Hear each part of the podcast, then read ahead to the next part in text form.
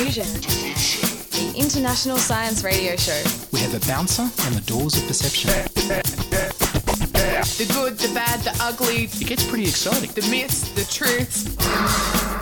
Toxicology, Astroseismology. magnetism, the dark side. Genetically engineered potatoes. Planetoid. Planetoid. I love that word.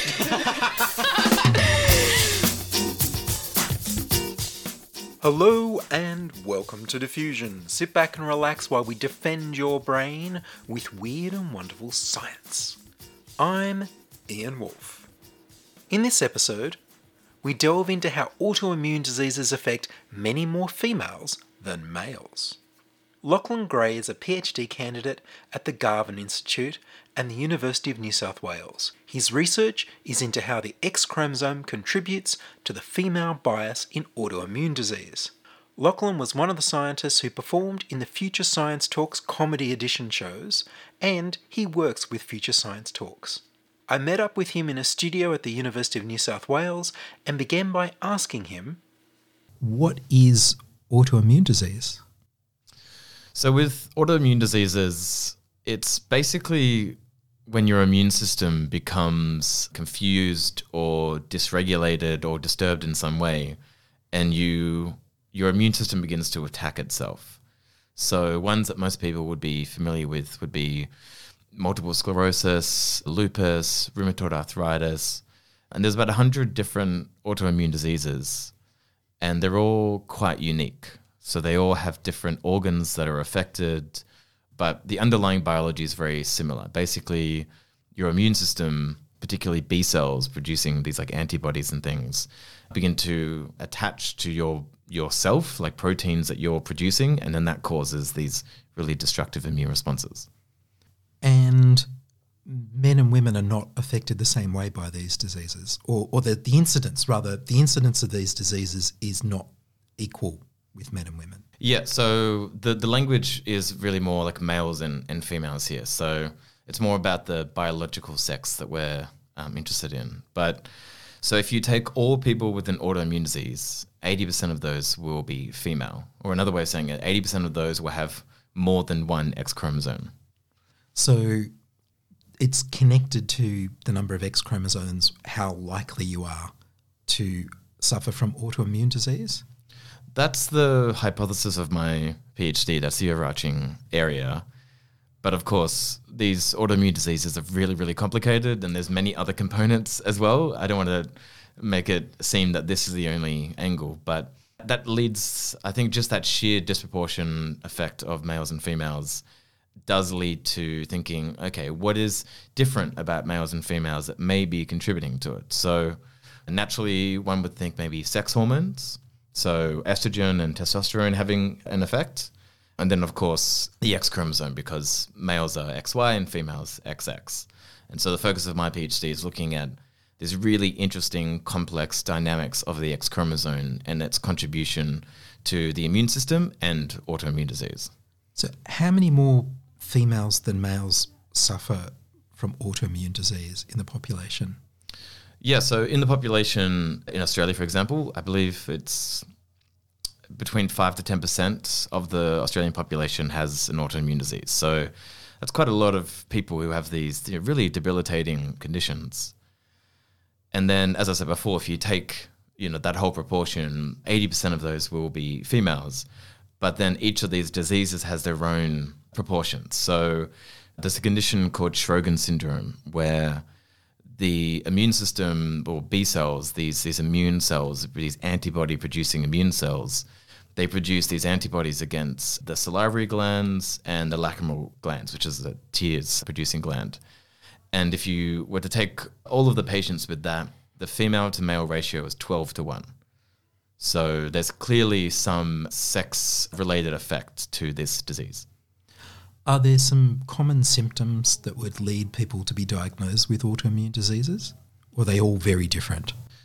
So, I mean, I'm not a medical doctor, but from my understanding, the symptoms can be uh, similar, but of course, very, very different depending on. So, if you think about like inflammatory bowel disease, so Crohn's disease or ulcerative colitis, those symptoms of like, you know, loose stool and, and different things like that and, and other sort of gut related issues are going to be very different to multiple sclerosis, which affects the brain, where people feel that their sort of ability to sense things is, is, is affected and there's sort of like tingling sensation.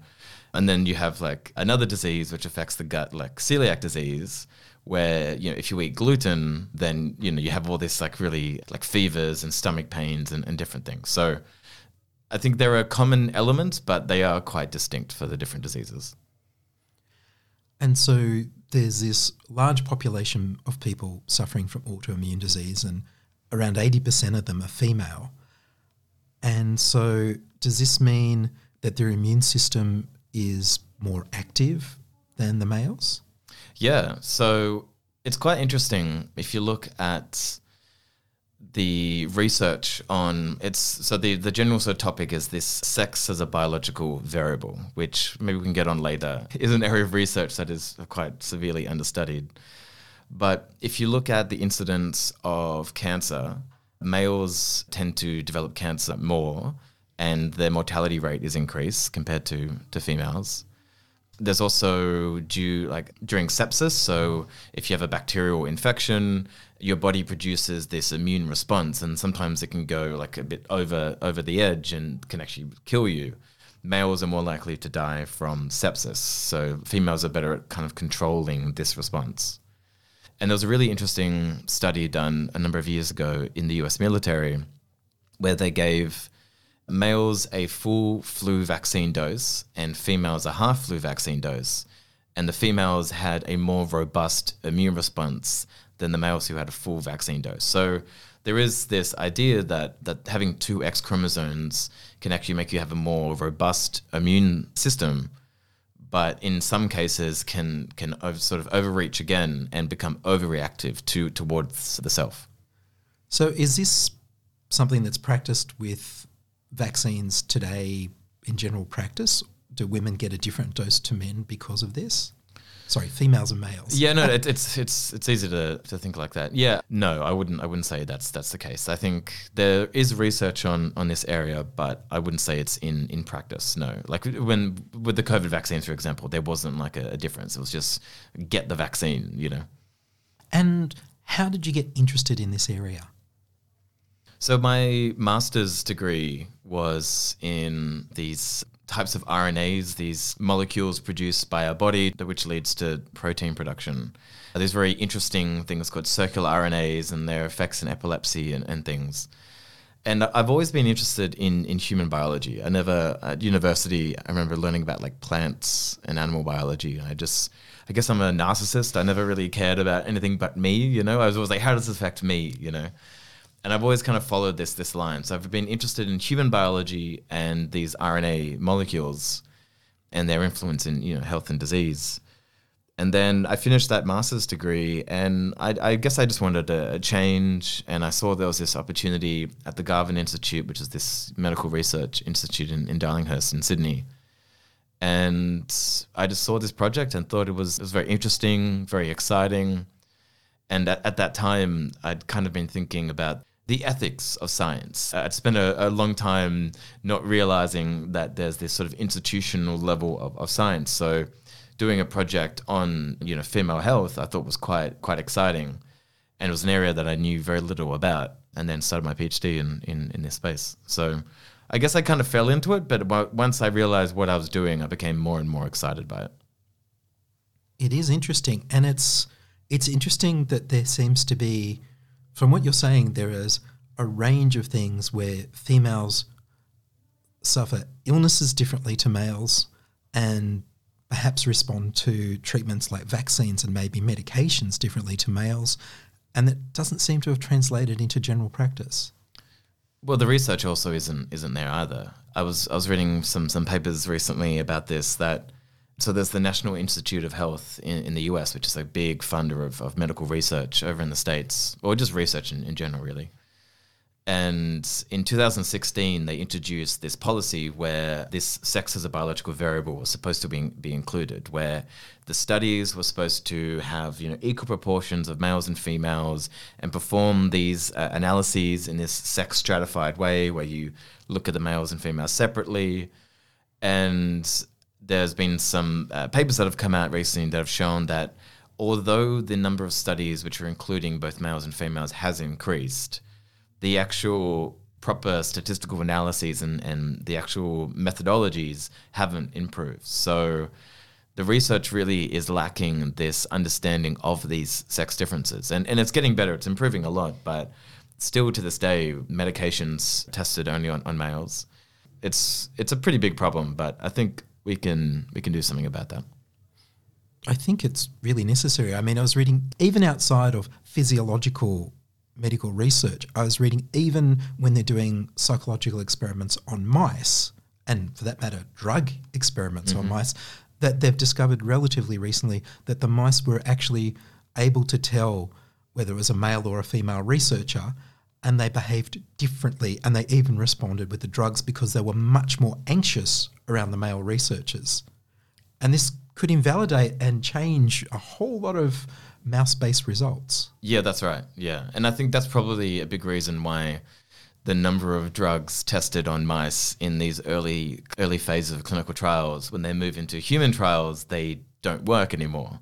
And I think that that plays a significant role. So it seems that looking at this, it's a big area. I mean, it's obviously very big in immunology, and that's your project, but it seems like it's a wider problem in science. Yeah, agreed. Yes, that's that's true. Hmm.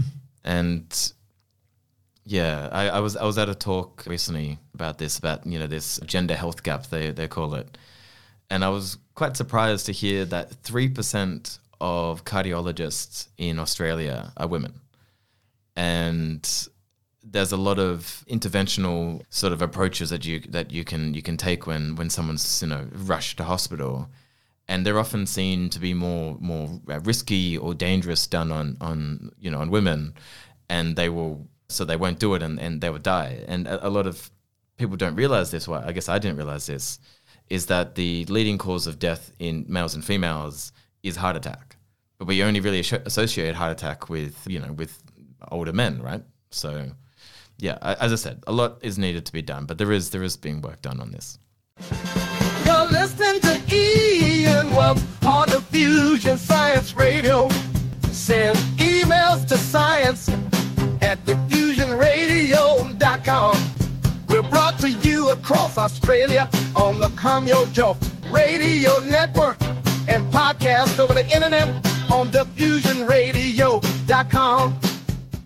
And so, for your project, how will you be investigating these effects? Yeah, so I haven't really discussed the underlying biology a lot here. So, in females, so XX females, because they have two X chromosomes, like a whole other X chromosome in every single cell than males do, it doesn't really make make sense. That shouldn't be the case, right? We, we know that there's um, issues when, when you have extra chromosomes, so trisomy 23 or Down syndrome, as it's also known.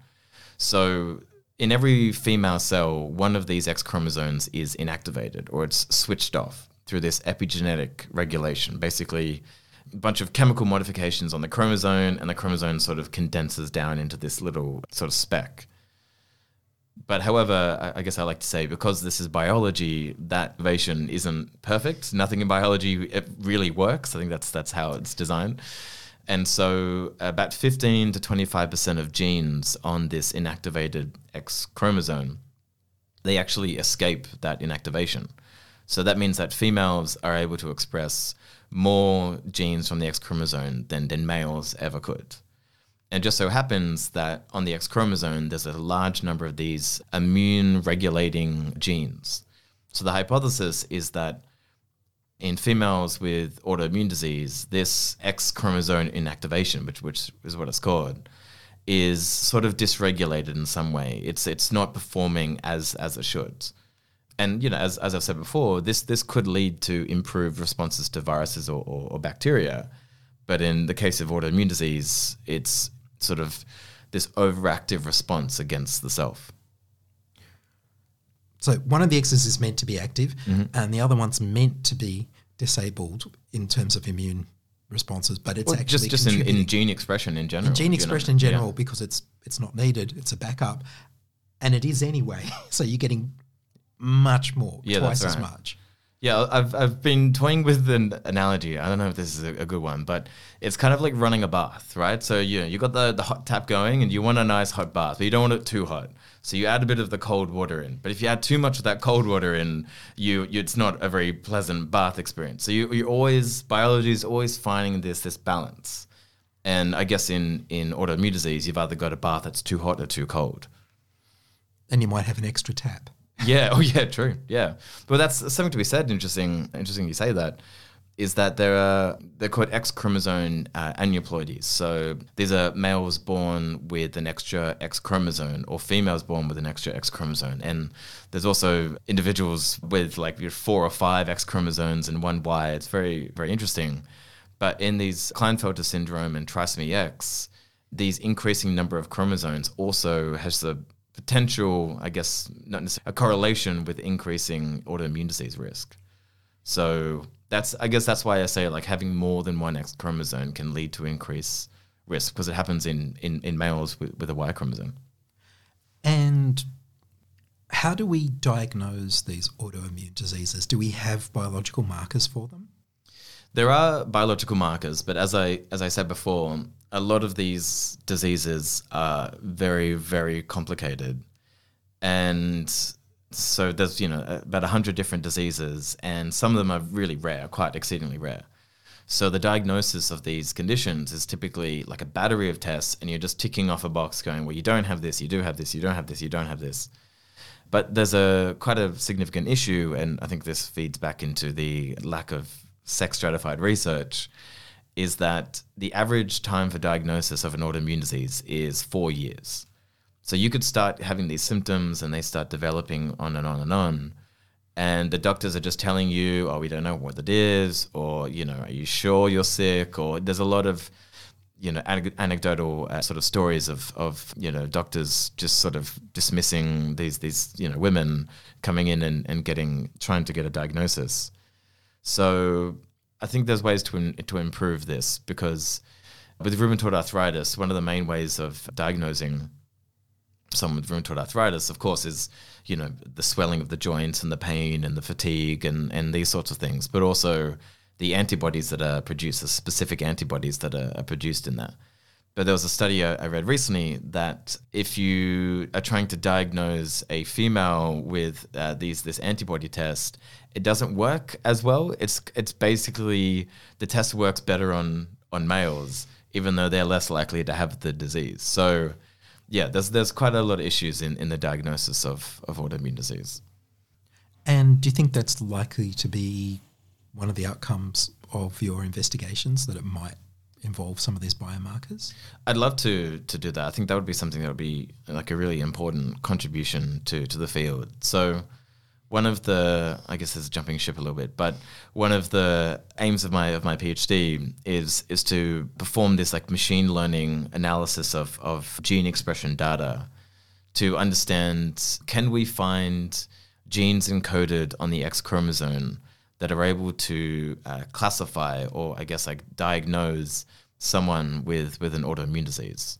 So I mean, I'm still still working on on on this uh, this area. I think machine learning is very very complicated, and that is definitely true. But I think yeah, ideally by the end of my PhD, I'd like to have a, a resource that could be that could be used um, by uh, clinicians into the future.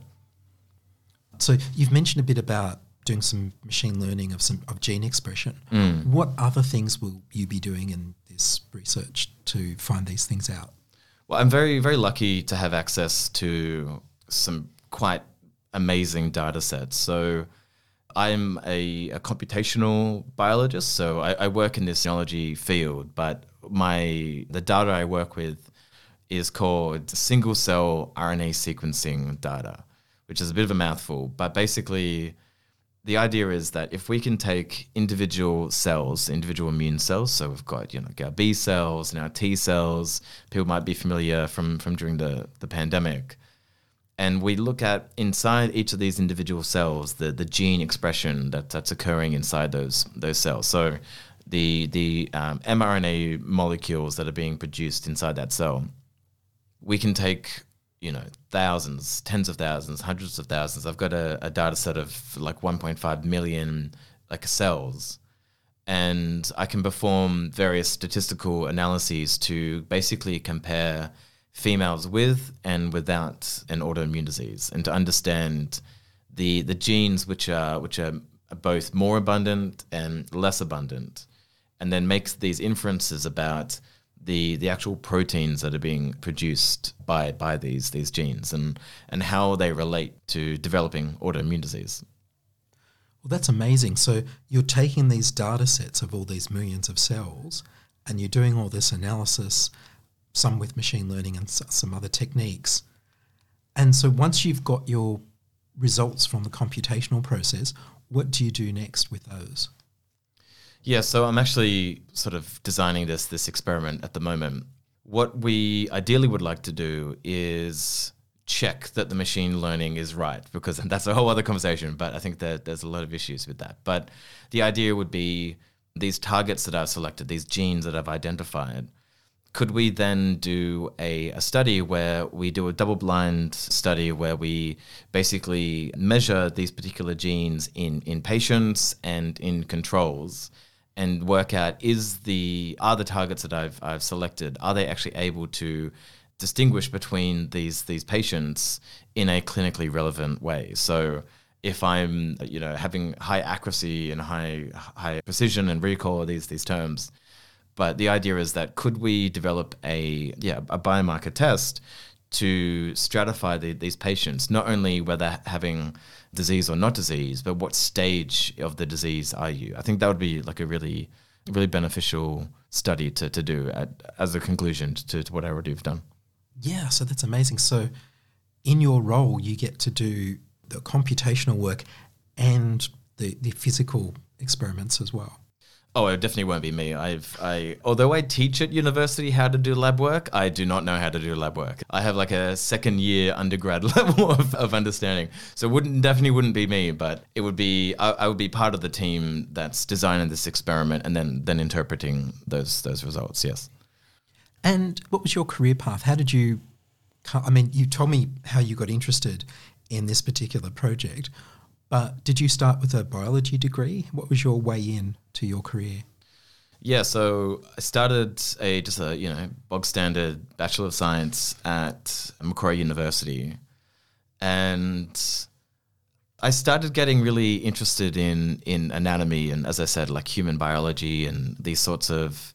So I did like a double degree of human biology and biomolecular science. So understanding how the the proteins and the RNAs and the DNA and all these things they're sort of building up our physiology and then obviously the the gross anatomy you know looking at the cadavers and all these sorts of things. And I was really yeah really interested in in neuroscience and I still remain very interested in in neuroscience. I think I've kind of accidentally found myself interested in two of the most complicated organ systems the the immune system and and the brain. But yeah once I finished that that degree I did this you know postgrad research in the, you know these like circular RNAs epilepsy. I did some other work on on ASD like autism spectrum disorder. And then yeah I, I guess I just took a bit of a bit of a leap going from neuroscience into immunology. And I would recommend people do it because I think having that experience in both camps is really fascinating. But definitely know what you're getting into because I did not. I did not realize how just incredibly complicated the immune system is. So, yeah, I should have. I guess I should have thought about that beforehand. But I'm glad I did it. You know, yeah. Do you want to make any concluding statements? yeah, I think if, if if you can take anything out of this this this episode, it's have more critique of, of the findings that you read in, in the medical world. I think I think there's there's a lot to be said for the, the biases embedded in, in medical research and, and hopefully in, into the near future we can we can do something more about this. Well, Lachlan Gray, thank you very much. Thank you. That was Lachlan Gray, PhD student at the University of New South Wales, investigating how having two X chromosomes may explain why more females suffer from autoimmune diseases than males. You can hear more from Lachlan on his podcast, Research Bites. And that's all from us this week on Diffusion. Are you a scientist, artist, biohacker, or maker who'd like to be interviewed about your work? Would your company like to sponsor Diffusion? Send your contributions, opinions, helpful suggestions, and donations to science at diffusionradio.com. That's science at diffusionradio.com. Please subscribe to the Diffusion Science Radio channel on youtube.com slash c slash diffusionradio and rate the show on iTunes. Tell your friends. Follow me on Twitter at Ian Woolf. I produce Diffusion, which is broadcast around Australia to 28 stations on the Community Radio Network, including Radio Blue Mountains 89.1 FM in New South Wales, 8 Triple C in Alice Springs and Tennant Creek, 2 NVR in Nambucca Valley, 3 MBR in the Mallee Border districts of Victoria and South Australia, City Park Radio 7LTN in Launceston, Tasmania, and 2XXFM in Canberra. Diffusion is narrowcast on Indigo FM 88 in northeast Victoria. Diffusion is syndicated globally on astronomy.fm. Subscribe to the podcast on the Diffusion website www.diffusionradio.com. That's www.diffusionradio.com and check the website for links, photos, and videos about this week's show.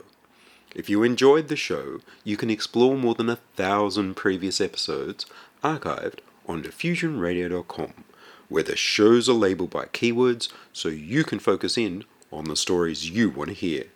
Make a donation through paypal.me slash ianwoolf or join my patrons at patreon.com slash diffusionradio. I'm Ian Woolf.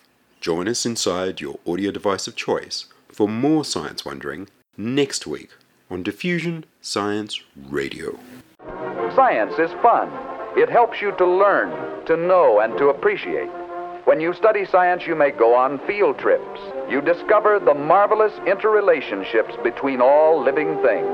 You learn to read the history of the earth as it is written in rocks and fossils. You find out what makes things tick.